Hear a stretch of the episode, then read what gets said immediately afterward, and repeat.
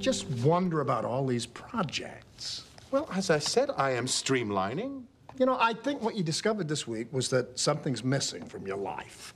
And before you start to fill it up with everything but the kitchen sink, I think you ought to just ask yourself what do I really want? What is really going to make me happy? Now.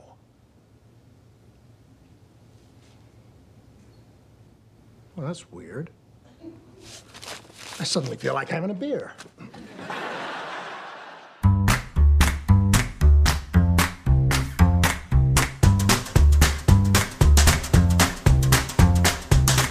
Hello, and welcome to the Story Toolkit. I'm Basim El co author of Action, The Art of Excitement with Robert McKee, and joining me is Luke Lionel, writer and part of the McKee Storylogue team. Hello, Seattle, what's doing, what's happening? So this is this today we're going to talk about Frasier. um, we used to whenever we were starting up, um, we had a real problem doing the intro for this podcast, and so I copied Mark Rosewater, the head designer of Magic's way of introing podcasts, which is he goes so today like that. That's how I get into it. Whenever we would mess around, uh, I I would throw Luke off by saying that line, which is from Frasier, and since we're talking about Frasier, I felt I had to start with Excellent. "Hello Seattle, what's doing, what's happening." Um, okay, admin. I would like some theme music over the admin on this episode. we will put theme We've, music. we've now had You like theme- 79 episodes, and and I want it to be more interesting. So please put some music over the top. We will put music. Okay, you ready? Mm. Thank you for listening to the Story Toolkit. Uh, you can get in touch on our website, thestorytoolkit.wordpress.com, and get in t- touch through Twitter uh, at the Story Toolkit. Do send us your emails of uh, anything you want us to talk about, and thank you to everybody who has been emailing so far. Done. I know exactly how that music's gonna sound. It's gonna be amazing. so much cheese. Okay. Okay, so um, yeah, so today we're going to talk about Frasier. In particular, we're going to talk about uh, Martin Crane, Frasier's dad, because uh, the actor who played him, John Mahoney, sadly passed away recently. Um, and he was he was a terrific actor. If you ever saw In Treatment season two, Oh, I never got to season two. Oh, jeez, he's amazing. I remember that I was watching season two of In Treatment, and there was there's a scene where John Mahoney just breaks down crying, and I sat there and I, I, I told Bob this the next time I saw him. Like, how are there awards for acting while this show is on the air? and he just laughed and smiled and was like, yeah, exactly. It's like because they're the best actors. like they have such amazing characters. They're just in treatment. You know, they're sitting in a room for twenty minutes talking. It's like a one act play and they're so incredible. Like, you, there's no point in having awards. Like, it's just in treatment. That's any acting award goes to whoever's in, in treatment that year. That's it. So, um, but anyway, he, what he was most famous for, obviously, was the role of Martin Crane in Frasier, and uh, Frasier was a spin-off series to the also very famous Cheers. Uh, and it's actually kind of interesting how Frasier came about because Kelsey Grammer, they realized that Kelsey Grammer could have his own show, and uh, if he could sort out his personal life because he's kind of a mess uh, at the time, uh, and they said, you know, we could ha- give him his own show. Uh, but Kelsey Grammer and no one else wanted to do a spin off. They didn't want to do a spin off of Cheers. So originally they were going to do another thing where he played a sort of uh, paraplegic billionaire who ran his empire from his uh, office and that was the original idea. And uh, like they went, "This is a mistake." I don't This is not- believe you. I'm not making this up. and uh, they went, "You know, this is a mistake. We're not enjoying this. So um, let's spin off Frasier." And they did a couple of interesting things. The first thing they did was um, they set it as far from Boston as possible because they didn't want the studio saying, "Hey, why don't you have cast members from Cheers show up?"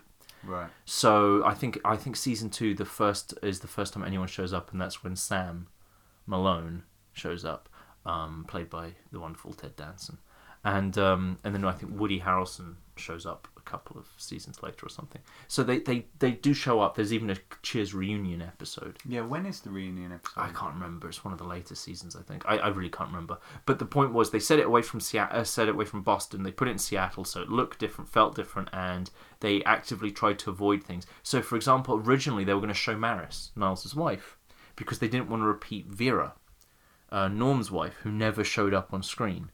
But um, that f- they s- fell in love with coming up with excuses for why Maris wasn't available, and then they added so many eccentricities to her that they went, "Well, there's no way anyone can play this." so they just they they they decided they're never going to show Maris, um, and so one of the things that they did was Frasier in Cheers does not talk much about his backstory or his thing like or anything like that. When they went to do the Frasier series, originally they were going to focus it mostly on the radio station. Um, but then they went, no, no, no, that's too much like another sitcom. So they focused more on his personal life and his and his family.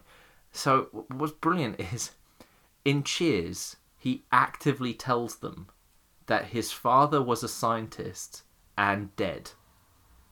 Right? There's a scene where he, I remember this, and he tells them like, "Yeah, my father died, and he was a scientist." He's telling them this wonderful story about his dad, right?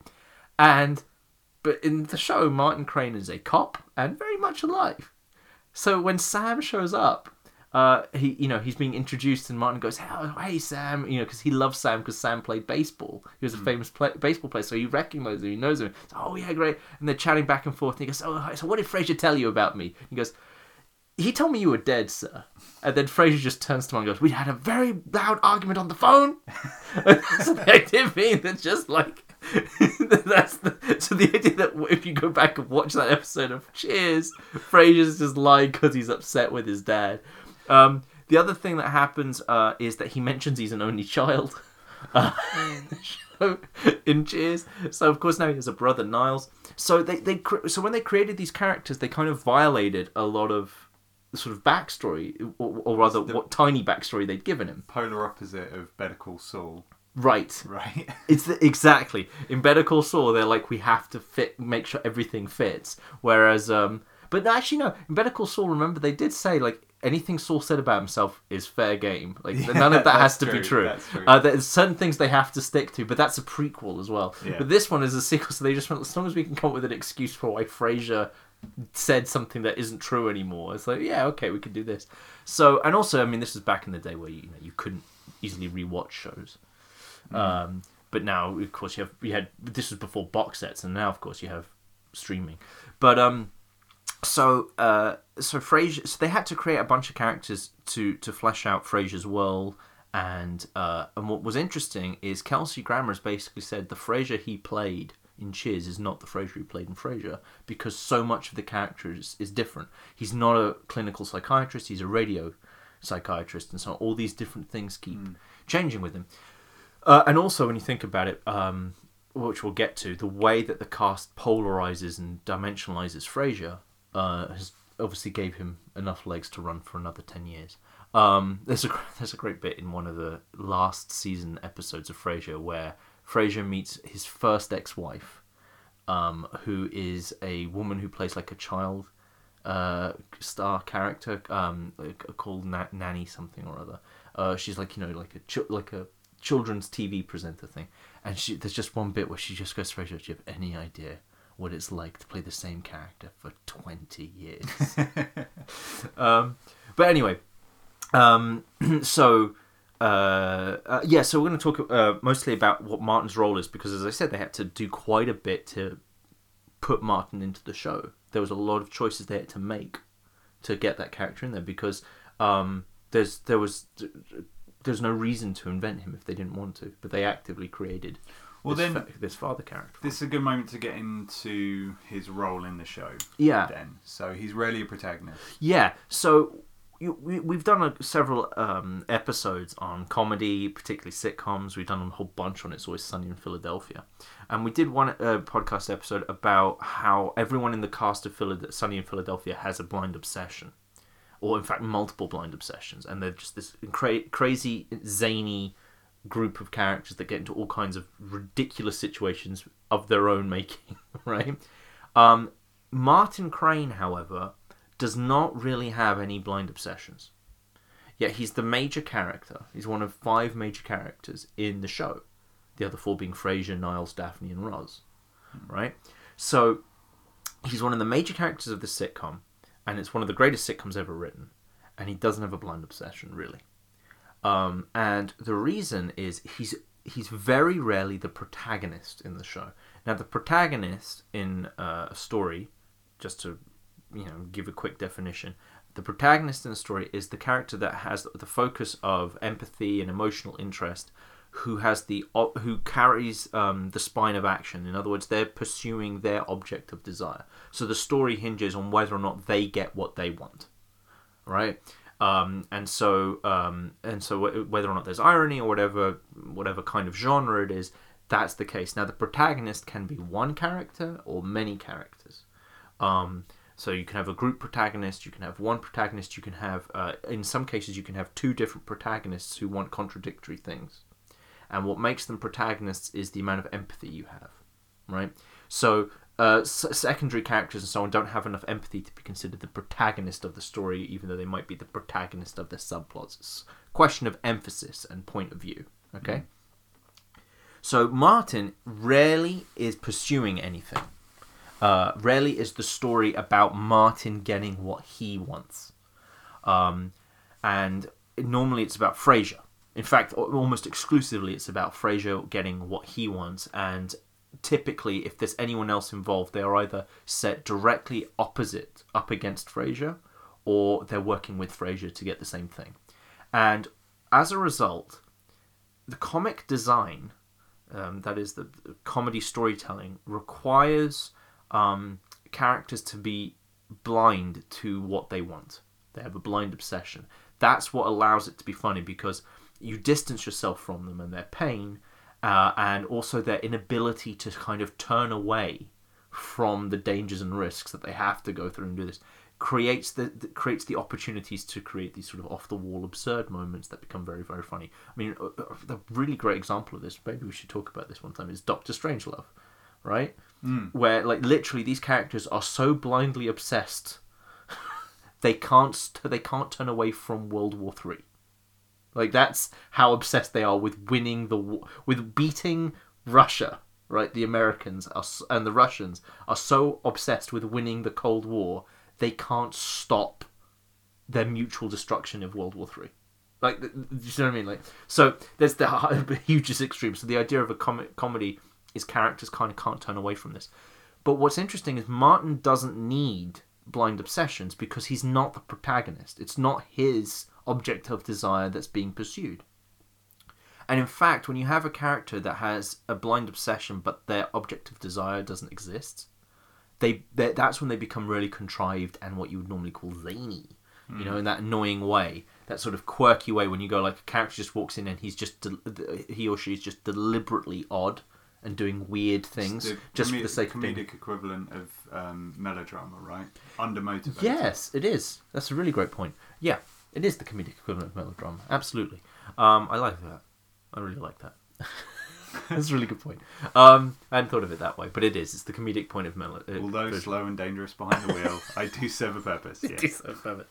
So, um, so yeah, so blind, blind obsessions that don't uh, aren't related to the spine of action just seem very gratuitous, uh, or can be at least. Sometimes they're just so genuinely funny it doesn't matter. Uh, like you know, you, you can halt narrative drive in a comedy, but you just have to be funny when you do it. Um, and so, uh, because Martin isn't really pursuing th- things in most stories, he doesn't really have a blind obsession. And when he does get involved in pursuing things, it's generally the the blind obsessions of other characters that are around him. So, uh, for example, um, some of the best Martin episodes, one of the best Martin episodes is an episode with the delightful pun "Out with Dad," um, and it's a it's a it's a wonderful farce. And the whole idea of this episode is uh, it's Valentine's Day, and Frasier doesn't have anyone to take to the opera because Niles Niles gets an actual date. So Frasier doesn't want to go to the opera alone, and he wants to go to the opera mainly because uh, directly across from his box is a woman that he's attracted to, and he doesn't want to go alone on Valentine's Day, um, and he doesn't want to take a woman with him. So you know, what to do. And so he convinces Martin to go with him. And so Martin goes with him. And Frasier and Martin are sitting in the box, and Martin looks over and he sees the woman with her mother. And so Martin waves at the woman to get her attention so that Frasier, you know, has an in to talking with her. And of course, the mother thinks that he's waving at her.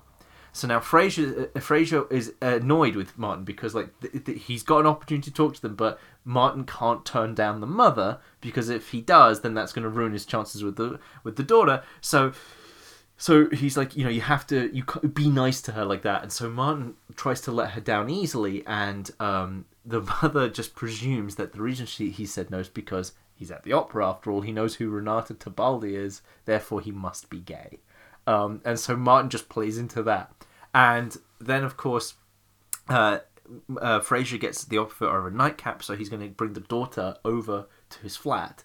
However, what Frasier, uh, what Martin doesn't realize, and Frasier finds out too late, is the mother isn't going to come. Instead, the woman's uncle is going to come because he's single and he's gay, and so they want to hook Martin and the uncle up.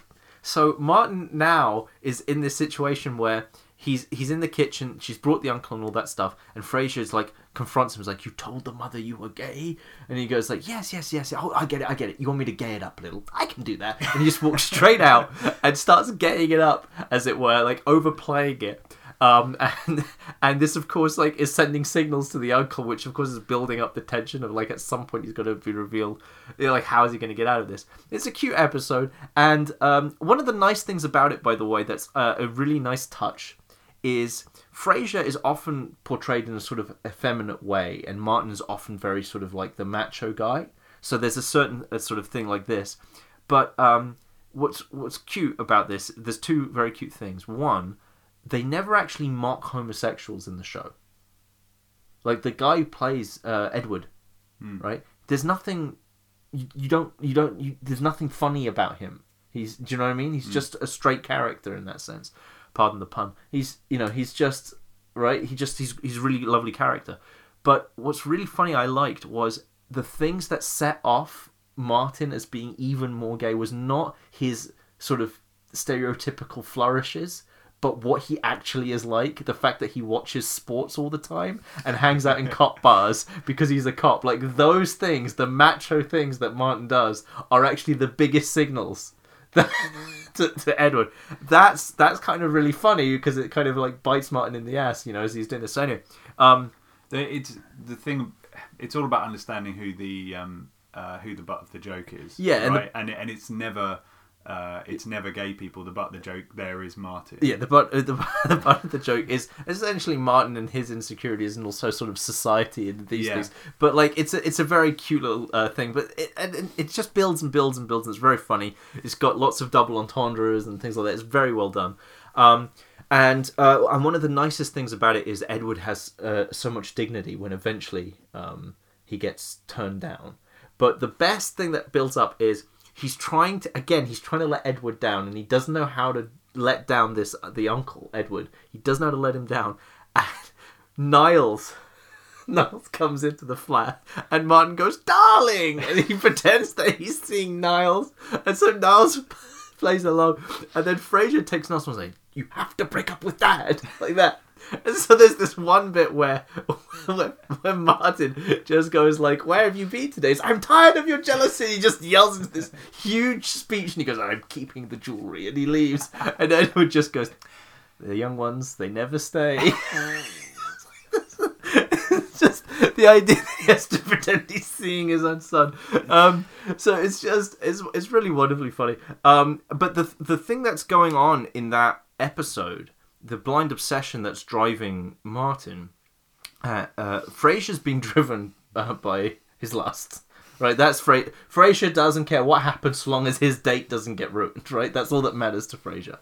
But what matters to Martin is the sense of embarrassment. He's he's desperate to not hurt anyone's feelings and not be a problem. And of course, as a result, it's creating more and more of a ridiculous, farcical situation um, in what's going on. He has to play this, this character that he has to come up with. So there's this sense of this fear of embarrassment and this desire not to hurt people's feelings that kind of gets Martin build up. Um, and also, I think I don't know. I really like how cute that is. That like the whole situation is being built up because Martin doesn't want to hurt people's feelings. It's not like he's embarrassed that people might think he doesn't mind if people think he's gay. He has no problem with it. You know what I mean? Like it. That's why um, it doesn't feel like those um, other, you know, when you see other shows that try and do this, like him him being gay is not a problem for him. He doesn't mind. No one minds. None of that. It's not. It's not about like oh, if he gets found out, you know, this sort of when when characters often are terrified that people think they're gay. It's not that at all. It's the exact opposite. He's more interested in like no one's allowed to get hurt.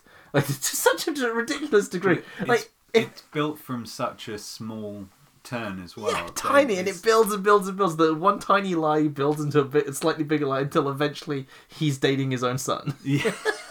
it's just great. Um, and so, um, yeah, so he, so that that that that that moment where he goes, "Darling," and immediately like latches onto Niles as his as his partner. When that happens, that is like that's pure blind obsession. That's where you you take you go one step further than you needed to, and you've made it so much worse for yourself because that you have to get away with what you're trying to do, even though like you just didn't have to do this. There's there's so many outs up until now, you know. Like he could have claimed that he was seeing someone and he's got a broken heart and he's not in a position to be with anyone just now. That kind of thing. He could say, look, you know, he could tell, he could confide in the uncle. Say, look, you know, I don't want to offend you, but this is what happened. I, you know, I don't want to, like, you know, I don't want to ruin my son. So he could, he could confide. Uh, Edward would understand, but instead, darling. It's one of I, it's one of those wonderful episodes that uh, you could learn a huge amount from uh, actually breaking it apart and Yeah. going in scene by scene. Because I think those those two turning points, the one where the one where Niles is at the door and you just have that moment where he looks at him like, "H- how does this play out, Yeah. darling? Huge belly laugh. Yes. Uh, and then that other moment, because Niles is not really playing along all Yeah. that much, uh, and when he decides to play Yeah. and breaks up with his dad, Right. it's that even bigger laugh. The the and the I think the, the there was another, there's another big laugh you get just before that, which is the I'll get it up a little. just like you're making this so much worse. You're not listening. You're making this worse now. Um, because like that's that I love it because what's at risk, of course, is everyone's feelings, and he just he doesn't want to hurt people. It's lovely. Um, so uh, so that's that's so that's another thing where like he he sort of he's he's cribbed a blind obsession that Frasier would normally have or whatever. Um, uh, but then there's other episodes uh, that are sort of Martin centric. A, a really fun one was Dial M for Martin, where Martin um, and Frasier are sort of at loggerheads uh, because Frasier's uh, lost his job uh, temporarily. And so they're together all the time. They never have a break, and so they're getting sick of each other. And so Martin decides, Frasier and uh, Martin decides to move in with Niles. Um, and Niles is very much against this idea until he realizes that Daphne is going to be moving in with him. So uh, that's the plan. And then when when uh, they find out that Martin can live with Niles and the building is fi- is just there's no lift, it's just stairs all the way up, and he can make that climb. Uh, Daphne realizes that she is done. She's she's because she's his physio, so she's she's fixed him. She doesn't need to stick around anymore, which of course is the end of the world for Niles. And so D- Niles is the reason it's called Dial M for Martin is because the idea is is Niles is uncon like through his unconscious is actively trying to kill or injure Martin so that Daphne stays. This is a theory that Frasier gives to Martin when they have a little accident, and Martin starts to believe it. right, and so the the show builds over this idea that uh, Niles is active.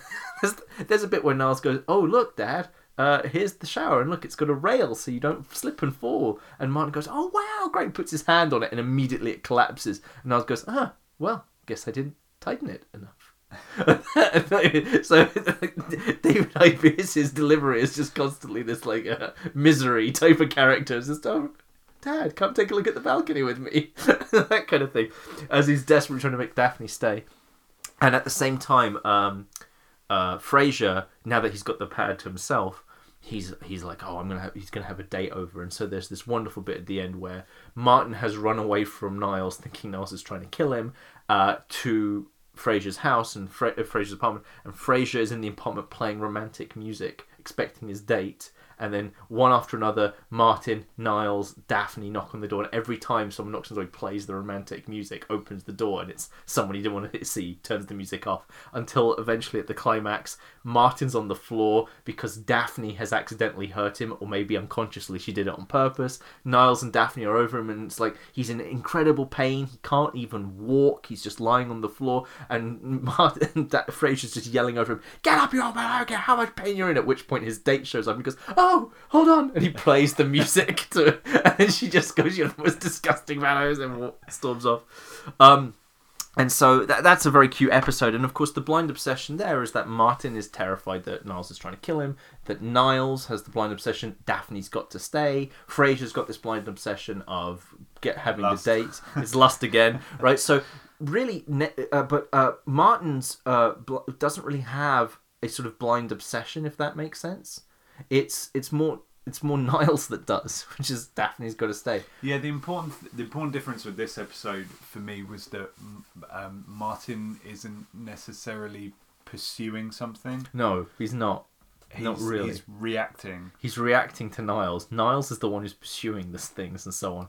Um, but it's it's it, it, again it's um it's not it's not as clear cut as that because um like Martin does have a sort of blind obsession in in the thing, which is to not get killed by his son, Yeah. right? And he does become somewhat blind because Martin he he doesn't ever talk to Niles. It, that's all he has to do. He just has to talk to Niles once. He never talks to him. He never says anything. Frasier says one thing, and Martin goes full paranoid. Right. so you could say his blind obsession is his paranoia, and in fact, Frasier calls him out on it at one point in the episode. Um, but so again, that's just a different format where he's sort of trapped in these things. Another Martin-centric episode is called Chess Pains, where um, Frasier buys this incredibly elegant, baroque sort of decadent chess set uh, from medieval France or whatever it is, and uh, he he has no one to play with, and so he convinces his dad to play a game with him, and his dad has doesn't really know how to play chess, doesn't understand it, and of course beats him. And then the show builds more and more into these. You see snippets of games where Martin is less and less interested in the game and still getting checkmates. There's one bit where he's he's he's playing with Eddie, and Frasier is agonizing over the board, and Daphne says.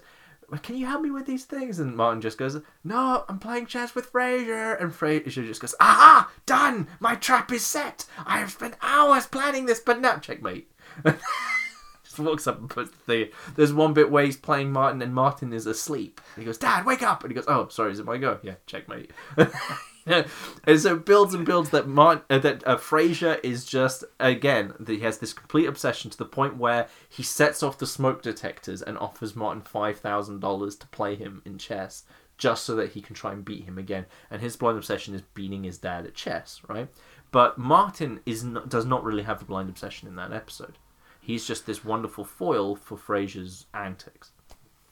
So, uh, but when he does have blind obsessions, it's things like you know not hurting people's feelings, the fear of embarrassment that everyone shares, um, uh, and typically um, sort of the American male stuff, such as watching sports and having beer and being left to do those things, um, that kind of stuff. Let's talk about then his his uh, more regular role in the show, which is complicating and reacting. Yeah, normally, yeah, he's in the show. What he does is he complicates things or he reacts to things. He doesn't normally drive things or create things in that sense. He just makes things worse for them, or or he points out how ridiculous the situation is. Um, so, for example, uh, there's an episode called uh, "The Two Mrs. Cranes." This is, this is an amazing episode where Daphne, um, an old flame of Daphne's, comes to Seattle and they made a pact that if in like five, six years or whatever, neither of them married, they'd get married. And of course, she doesn't want to marry him because he's a dead end loser and all that stuff. So she claims that she's with Niles. Uh, so Niles and Daphne are, are together, and of course Niles is loving this particular farce, right? Um, and Frasier is now uh, so this is Niles and Daphne's flat, which Martin is staying in. So Frasier's his brother, who's come over to stay with them. And of course, when the guy shows up and she's like she's introduced to this, and she's saying how happy she is and how she's engaged to Niles and all this stuff. Um, that's when the bomb drops that this guy is now a really successful businessman, and he's quite the catch. And so she's like, okay, so she's not trying to do it. At which point, Martin has been enjoying this whole thing, so he's claimed he's an astronaut. uh, and so he's claimed he's an astronaut. And they go, "What are you doing?" And he's just like, "What? I can't have fun." Right? So he's just he's pretending to be an astronaut. Uh, there's this great bit where Daphne points out her surname is Moon Crane, and he goes, "I remember the last time I drove a Moon Crane," right? And it builds up, and so Frasier uh, is uh, staying with Niles and Daphne because he's he's had a fight with his wife Maris. Okay, and that's the backstory for that. And there's this whole thing of there's a knock on the door and it's Roz and she starts yelling at Frasier from behind the door because of something he did. And Martin goes, Well, what do you know? It's Maris. And he's just got this huge grin on his face. It's like he's just made this whole situation so much worse.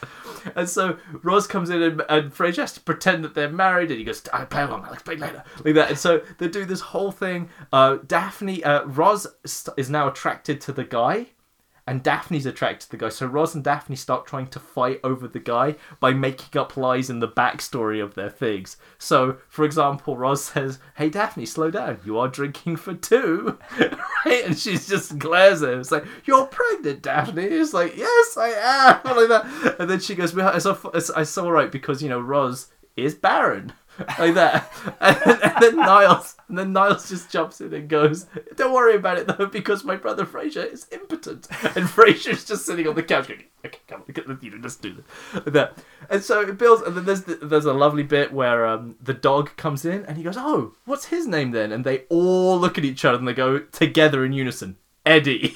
they have to get the story straight. And of course, it builds to the point where finally Frasier goes, "The truth is, we've been lying to you this whole time," which is a great line. Um, and Martin in that episode actively makes this situation harder and harder for them. But he himself is not like blindly obsessed with it. He's just very funny. He keeps adding to the situation.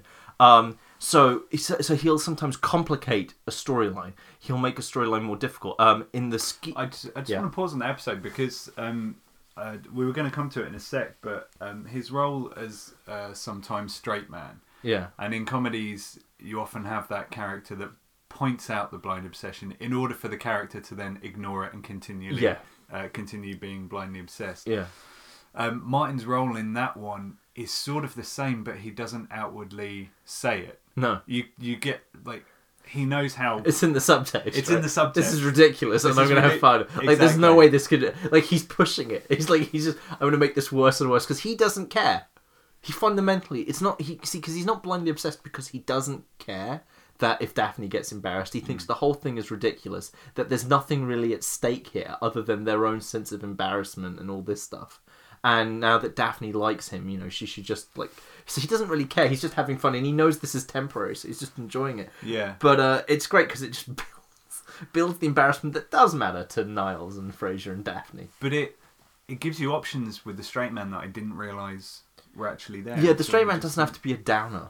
No, Where it's just like, yeah, I'm just gonna like put, go. a blocked a blocktopus. Yeah, a block No. Exactly. no, No, no, no. In fact, yeah. In fact, he does the exact opposite. Right? He just says yes, but yes, Yeah. and right. He does the improv thing. He's like, yeah, and Maris. like, just like, just when he does that, it's like you have just made this so much worse for us. Um, I'll get to the straight man in a minute. Another thing that he does when he complicates things, there's a great episode called The Ski Lodge, where basically This is your favourite, isn't it? it's one of my favorites. I love this. Uh, but the whole p- premise of the show is they're in a ski lodge. Frasier, Daphne, Niles, Daphne's friend Annie, Martin, and then the ski instructor, the French man named Guy. And Martin has a cold and his ear is blocked, and so he overhears things, but he do- he's he doesn't hear it quite right, and he doesn't know exactly who he's talking to when he says things and so on. And so he accidentally creates an entire farce by missaying what people are thinking about each other. So what happens is. Um, Frasier is pursuing Annie. Annie is pursuing Niles. Niles is pursuing Daphne, and Daphne is pursuing Guy, and Guy is pursuing Niles. So you have this love spiral thing going on. And what happens is Martin overhears snippets and he tells the people that so and so like, oh yeah, you should make a move on so and so tonight because they like you and etc. And he doesn't even know he's doing it. This entire farce is created by Martin. And so when it builds to a fever pitch and this bedroom farce, that all fi- all the uh, the five characters are in the same bedroom yelling, trying to work out what's going on and who's trying to sleep with who. Martin comes in and he goes, "Hey, stop all yelling! Some of us are trying to sleep." Oh, my ears just popped. Ah, I can hear again. And he walks out, and then they all just silently realize what's gone on, which is they've all realized that Martin was the one who's telling them stuff, and he clearly didn't know what he was saying or he misheard things, right? So Martin creates the entire ridiculous farce, right? So he complicates things. He makes he makes the situations worse so that the the um the characters are put into situations where they then overreact rather than overreact and create those situations. Just want to talk on a, quickly on a very general level when designing your cast. Hmm. Um, Should you always be thinking of having characters that complicate in that way Well, or um, react in Well, that way? Well, essentially, every character is either going to help make things easier or make things harder, right? Characters, you want characters to generate conflict in some way, um, or to help ease conflict in some way. Um, it's just a natural thing, um, but it's it's um, you know, you're running a cop scene and he's interrogating a suspect. The suspect is making it harder for him, right? Uh, they're lying, they're hiding, whatever, or they're telling the truth, and it doesn't help at all. It doesn't help them catch the killer, right? In some way, it's making so the scenes are always going to be doing that, but it's um, what you have is this this character isn't just making things it isn't isn't just an obstacle that needs to be overcome. They are actively making it uh, worse. In that sense, they they're escalating the situation. Uh, and one of the reasons that that can happen in comedy is because the characters are so blindly obsessed they can't stop and turn around. So when you have a character that kind of walks in and makes it worse and walks out, you've created a situation where the characters now are overreacting to situations, but it's not. They are they aren't undermotivated because they weren't the ones who escalated it out of nowhere. So it's a way of I guess of escalating the story. You can have a character come and escalate it slightly, and then just like like that fuse, and then Where- these, these blind obsessions will carry them. Whether willingly or unwillingly. Yeah, exactly. Like you said in, in, in that other episode, he's actively He's trying to make it worse. actively make it worse. But in this, he Yeah. in the in the ski lodge one, It's totally by accident. yeah, it's totally by accident. Um, yeah, and then the other thing he does is he reacts. He reacts to what's going on. So um, uh, in in Chess Pains, obviously he's he's um, he's the target of what Frasier's uh, after. Um, but um, uh, there's there's a there's a wonderful episode called uh, Shrink Rap, where uh, Frasier and Niles. I love this episode. Frasier and Niles um, they open um, a joint practice. They share a psychiatric practice together. And Martin tells them this is a bad idea. The book you wrote together, that was a bad idea. The time you tried to run a restaurant together, that was a bad idea. This, no, the restaurant was still the worst idea. Uh, the, and so Martin is constantly pointing out to them throughout the episode that the two of them cannot work together that they they are just too competitive and they will not be able to handle it. So he's constant. So he comes in with this great wit whenever they because those two characters are so crazy as it is, and they're overreacting to ridiculous situations. It just keeps building and building and building. Not Martin doesn't have to come in and do anything. They're already they're already bouncing off each other. So he just has these wonderful witticisms and remarks that he makes about it. Um, and speaking of the the restaurant one, in the restaurant episode, um, he is sort of a bit joke, a bit mocking and deprecating of their idea to own a restaurant. But then once they actually do it, he's very proud of them and impressed. But of course, that's when Frasier goes into the kitchen and expl- and tells everyone, "Now, everyone, we've got to make a really good impression because." That this table, that this big table here, has the head of immigration. At which point, everyone runs out because they're all illegal immigrants. right there, he's hiding. He's just hiding. out. So he has no kitchen staff. He has no waiting staff. He has no bar staff. Nothing. So he has to conscript his family into doing it, which of course leads to this wonderful line of, "I'm not asking any of you to do anything you've not done in your own home a dozen times before. Now, Niles, quick, kill six eels." right? It's just this great line. Um, and so, um, so he gets Martin involved, and Martin, uh, he blackmails him and so on. And Martin helps him out, but all he does is he helps him out by just doing the job. But he's constantly making snarky comments, like the guy goes, "Oh, you know, I'll just wait for for Roz to finish helping Frasier." And goes, "Uh, I'd have the drink." you know that guy there. I wouldn't wait that long. So he he's just kind of like making snarky comments as it goes through, um, and but he doesn't really make it much worse. He's just he's got to help them out because they're his sons and he wants to help them out. But at the same time, he again he thinks he, there's actually in that episode he actively says to them, just level with people, tell everyone what's going on because people are reasonable and they understand. It's your opening night; they understand something went wrong, and that's when all the food critics of Seattle walk in, and Frasier just goes. Bon appetit! Like that. like, even though he has no kitchen stuff. Well, that, that's a good moment to get onto the straight man role. Yeah. Yeah. What do you want to talk about the straight man? Is there anything that we haven't with that I didn't accidentally cover a moment ago? I don't think so. What did you cover? Um, well, just that we realised that, or I realised that, that there's different ways a straight man can do his job Yeah. Yeah, it doesn't mean they have to be a downer. or her job. Yeah, yeah, the straight woman, I guess. Yeah, they don't have to be this character that's constantly sort of like going, ugh, you're so silly. Ugh, why are you doing that? Like constantly complaining about the fact that things are funny. right, like that doesn't have to be um, the straight character at all. What they, what you can have, uh, at least with with Martin, is you have someone that plays along. That you want to, uh, you see, when I say Martin isn't funny in the sense of he doesn't have a blind obsession, he is funny because John Mahoney plays him very well, and he has funny lines. His lines are great bits of wit and so on. But the character itself is not like if you made a show about Martin Crane, it would not be a comedy.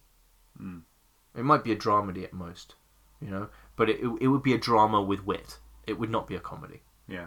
Um, so because that's not how his character is. But he he is funny, but his character is not a comedy character in that sense. And so this idea of the, these these characters, where you have one character who's who's got the blind obsession, and then the other character who doesn't, and points out how ridiculous the blind obsession is. Um, it's not something that comedy requires. There's absolutely no need for it. No, like you, th- th- there's this this the, the the idea of the the straight man, as it were, um, is that that that character is a necessary function of comedy. That you need to have someone to point this all out. And I've never un- uh, understood why people think that is because it's just not true. Um, it's always sunny in Philadelphia. It doesn't have one. Everyone's crazy um, all the time. Even when even when they're trying to be the straight man, they're just still totally off the wall, right? Um, so and South Park doesn't really have one. No. Uh, not really. Um, I, I occasionally, like in for in, in Yeah, the um, in the Randy Marsh episodes, it's often yeah, uh, his wife who's pointing out. Yeah. So often Sharon, it's Yeah. just like Randy. exactly. Yeah. So yes, the straight woman, right? Yeah. Um, but It strikes me. but th- that- there's this thing of like the straight straight man or woman henpecking the comedy character. Yeah. And people kind of think you gotta have this balance. Like you don't actually have to have the balance. Um, and if you do, if you are gonna have a character in your in your cast that doesn't have a blind obsession, as it were, who isn't doing the blind obsession stuff, then well that doesn't mean you can't make them funny. It doesn't mean you can't give them jokes. It doesn't mean that they can't make it funnier. It just means that they themselves are not pursuing the comedy obsession. It strikes me off the top of my head that the role, the function of Yeah. the straight of, of the straight character is to push against the character with the blind obsession in some way in order to uh, push them to further extremes or Yeah. in order to highlight how extreme they're being. Yeah, exactly. But you can fulfill that role in other ways. yeah, Like the you can have an accidental yeah, um, straight person by having that character with an with an opposing blind obsession. Right. Yeah, So exactly. it's it's just about discovering that function Yeah. of of that. So like the the the straight role is not. Um, uh, uh, it's not. Um, how would you put it? It's not necessary. Yeah, it's not conventional. fundamental. Yeah. it's not conventional. No, it's not. It's not required. You don't need to do that in order to make comedy work. It's just a choice, as we've talked before. It's Yeah. a choice you and so, make. if you make that choice, then you go, well, there's loads of ways I can I can do that. And um, and Martin's just a particularly wonderful way of having a character get involved in in the story, and um, and be funny in his own right. Let's- It's a great character. Let's talk then finally just about dimensionalizing. Yeah, uh, the, Frasier. yeah. The other thing that Martin does is he helps dimensionalize Frasier, uh, which of course is what you need when you have a because Frasier uh, is not an ensemble show, right? It's there's a reason it's called Frasier. Um, it's about Frasier, and so Frasier is the most dimensionalized character in the cast. Uh, he has the most like he has lots of different blind obsessions, and uh, he shares a lot of them with Niles. He and Niles are very similar in that respect. But um, what Martin does is uh, Martin Niles all those characters dimensionalize Frasier in some way. They give him something to play, and Martin helps dimensionalize Frasier in a couple of ways. First of all, um, Frasier um, is a very sort of uh, upper class, aristocratic, wealthy, um, uh, posh, you know, pompous guy, right? Very pretentious guy. And what helps dimensionalize him is that his father is a humble, working class cop, beat cop, right? That immediately dimensionalizes Frasier because now you know that all these things that, that he loves, opera, all this stuff, are choices that he's made in his backstory to enjoy and he's grown up with and so on. And it dimensionalizes him because the fact that this person is related to that person is an inherent sort of dimension in that ca- in that character in the cast. Uh, and also, as I pointed out, he's very sort of mature. He's a psychiatrist. Um, he's uh, very sort of insightful into people and all that. And it's great when he's with Martin because Martin infantilizes him, right? Uh, Frasier acts like a kid when he, he's around Martin. He just acts like a child around him. They have this father son relationship. And so as a result, um, Frasier appears immature and almost naive in some cases. For example, there's a bit where uh, uh, he gets ripped off uh, by an uh, by a uh, by an art dealer, and Martin says, "Here's the number you dial at the police station." He gives them the number. He does, and he goes, "Yes, oh, Dad, they asked me what department do I want to go to. Tell them you want to go to the Fine Arts Crime Department." And he goes, "Ah, the Fine Arts Crime Department." Dad, they're laughing at me. And he just takes like, goes, thanks, guys. I just need my son to have a dose of reality. And he hangs up on it, right? And so, so uh, there's this thing of like um, Martin um, uh, sort of uh, he he brings out these sort of immature aspects of Frasier. Um, and so it helps dimensionalize him. And uh, this, and uh, the other thing, of course, you could say is like, well, oh, it makes Frasier seem really caring because he took in his dad and all that stuff. But that's save the cat thinking. Um, you know, it's not. Or you don't go, oh, he took in his dad, therefore he's a lovely guy, because you never see him treat his father well. Right? He's constantly berating him. He's constantly having a go at him. He's constantly being mean, and like the two of them are always at each other's throats. I mean, they love each other, but like that's not why you have empathy with Frasier. You have empathy with Frasier because eh, you're we're all a little pretentious right? We're all just that bit pretentious. Uh, we all have the the the uh, that sense of guilt in how much we want fame, right? Because there's there's a wonderful episodes with Frasier, particularly with his manager Bebe, his agent, beg your pardon, Bebe, who uh, is by the way Frasier is one of Will, who's been on this show many times. Will's favorite shows, and he loves Bebe or Baby. I, I I forget how you pronounce the name. Uh, and whenever she's there, she's like this dark seductress that tempts him away from the honest work of psychiatry into entertainment and show business. And there's that one. There's just this bit where Nas goes, "You're no longer a psychiatrist. You're in show business." and like Frasier's aghast at it. So we have empathy with Frasier because of his dimensions Yeah. uh, and his obsessions and so on. That's why we empathize with him. But at the same time, we go, yeah, but I'm not that crazy. Okay, I'm not like that far off. We don't empathize with him just because he was nice to his dad in season one, episode one, for a scene. That's you know, so it's a bit more than that. But um, so that's what he does. He helps dimensionalize Frasier in a number of uh, lovely ways, uh, and also, uh, I mean, Niles does the other side, and then of course you've got Niles and and um, Martin are such polar extremes of each other, Niles and Martin. Frasier appears in the center, right? Because Frasier, if he's the protagonist, and this show needs to run for, uh, it ran for over two hundred twenty episodes, I think, twenty episodes a season, eleven season, yeah. So more, maybe more than that. So around two hundred twenty episodes it ran for, and this is about one character, and he's a comedy character. He has to be able to sustain all that, and he has a cast around him, and they need to be able to sustain everything. And so if Frasier is the central character, and he's a complete zany off the wall bizarro character, he can't sustain it, right? So Niles is more extreme than Frasier on the blind obsession side than the quirks. And Martin is more extreme on the drama side. And that keeps Frasier in the middle in a nice balance. If they need to pull back on his blind obsession, they can by bringing Martin in or whatever, or they can escalate it by putting Niles in there. So, so like when Martin and Niles are together, it goes completely off the wall. The show, right? You know, it gets the frenzy builds and builds and builds. When it's Martin and uh, when Martin's involved, often the show becomes a bit more tender. Well, not every time, but just in general. And so it's the thing that this character can do. And of course, John Mahoney was magnificent as him. He's just amazing. Let's um, let's wrap this up then. Okay. What do we learn? That you should watch Frasier.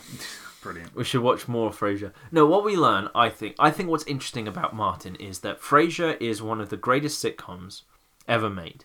And when you look at most sitcoms, the greatest sitcoms ever made, if you, you look at the, um, the things like Fawlty Towers, right, um, or you look at It's Always Sunny in Philadelphia, or Arrested Development, or um, Father Ted, or the the British Office, and these kind of shows. When you look at these great, great sitcoms, you notice that almost everyone in the cast is, is a bl- has a blind obsession.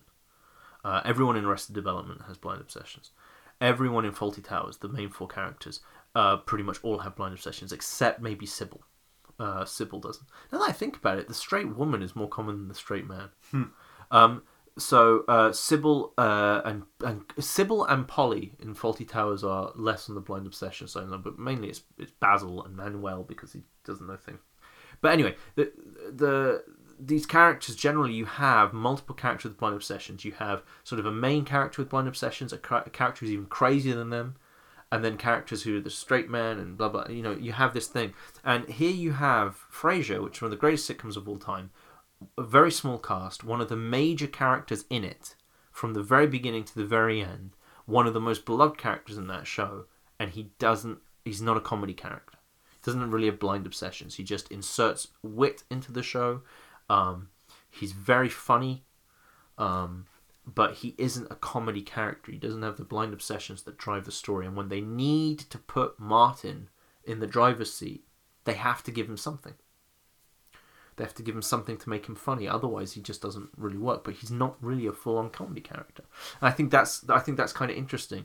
Um, because Martin does have his own storylines. Martin does do things, whereas someone like Sybil and Polly and Manuel in Fawlty Towers, they never drive any stories. There's only twelve episodes, and they're all driven by Basil, right? Um, in Arrested Development, you and uh, It's Always Sunny in Philadelphia, you have a cast, an ensemble cast. Everyone in the cast is completely insane, filled with blind obsessions, and they're all bouncing off each other. And then actually, it's very insular in that sense because they're constantly bouncing off each other. They don't need extra characters really to come in. Um, and then you look at something like The Office, where you have David Brent, who is has blind obsessions. You have Gareth, who's even more crazy. But then everyone else around him is played completely dead straight. Um, and you know, and even then you had the things like you have um, what was it, Gene Wilder and Richard Pryor, right? Richard Pryor would improvise and do funny things, and Gene Wilder would keep it as straight as he could because he knew that it was already funny and he couldn't make it funnier. It's not that he was trying to make it less funny. It's just no, no. If I try and make it funny, it'll become le- it'll become less funny. So if I play it straight, it'll be funnier. Hmm. So the straightness heightened the comedy, if in that sense. Which is what we mentioned about the the straight character earlier, heightening that blind. Exactly. And so the fact that Martin is sort of this main character, he does so much for the show, and yet he isn't what you call a comedy character in that sense. I think I think it's quite interesting. I think anyway, it's just an interesting part of cast, cast design uh, because I would have always thought, and in fact, this is actually the case. Whenever I've tried to write when we when I tried to write sitcom with Will, everyone in the cast I kept trying to give them blind obsessions hmm. and looking at Martin, I'm like, actually, you don't necessarily need to do that. Is again, it's just one of those things of you don't need to give every character in a comedy a blind obsession. Hmm. Like that's that's something that's like you. That's the danger when you think of in think think in terms of rules. You forget purpose driven conventions. Conventions are purpose driven. They're there to generate specific effects that you want, and you don't have to do it a certain way. And so, so long as your protagonist has a blind obsession, no one else in the comedy necessarily needs to have one. Just the, the protagonist is what matters. Having a blind obsession. So yeah, I mean that's good? interesting. Yeah, we're good. I think we need to um, finish on the Frasier music. Hey baby, I hear the blues are called. That one. That one. Yeah, I'll put that. Do you want to sing us out, or do you want to play the real thing? Um. Good night, Seattle. We love you. Hey, baby, I hear the blues are calling, tossed salads and scrambled eggs. Oh my. And maybe I seem a bit confused. Well, maybe, but I got you pegged. but I don't know what to do with those tossed salads and scrambled eggs. They're calling again.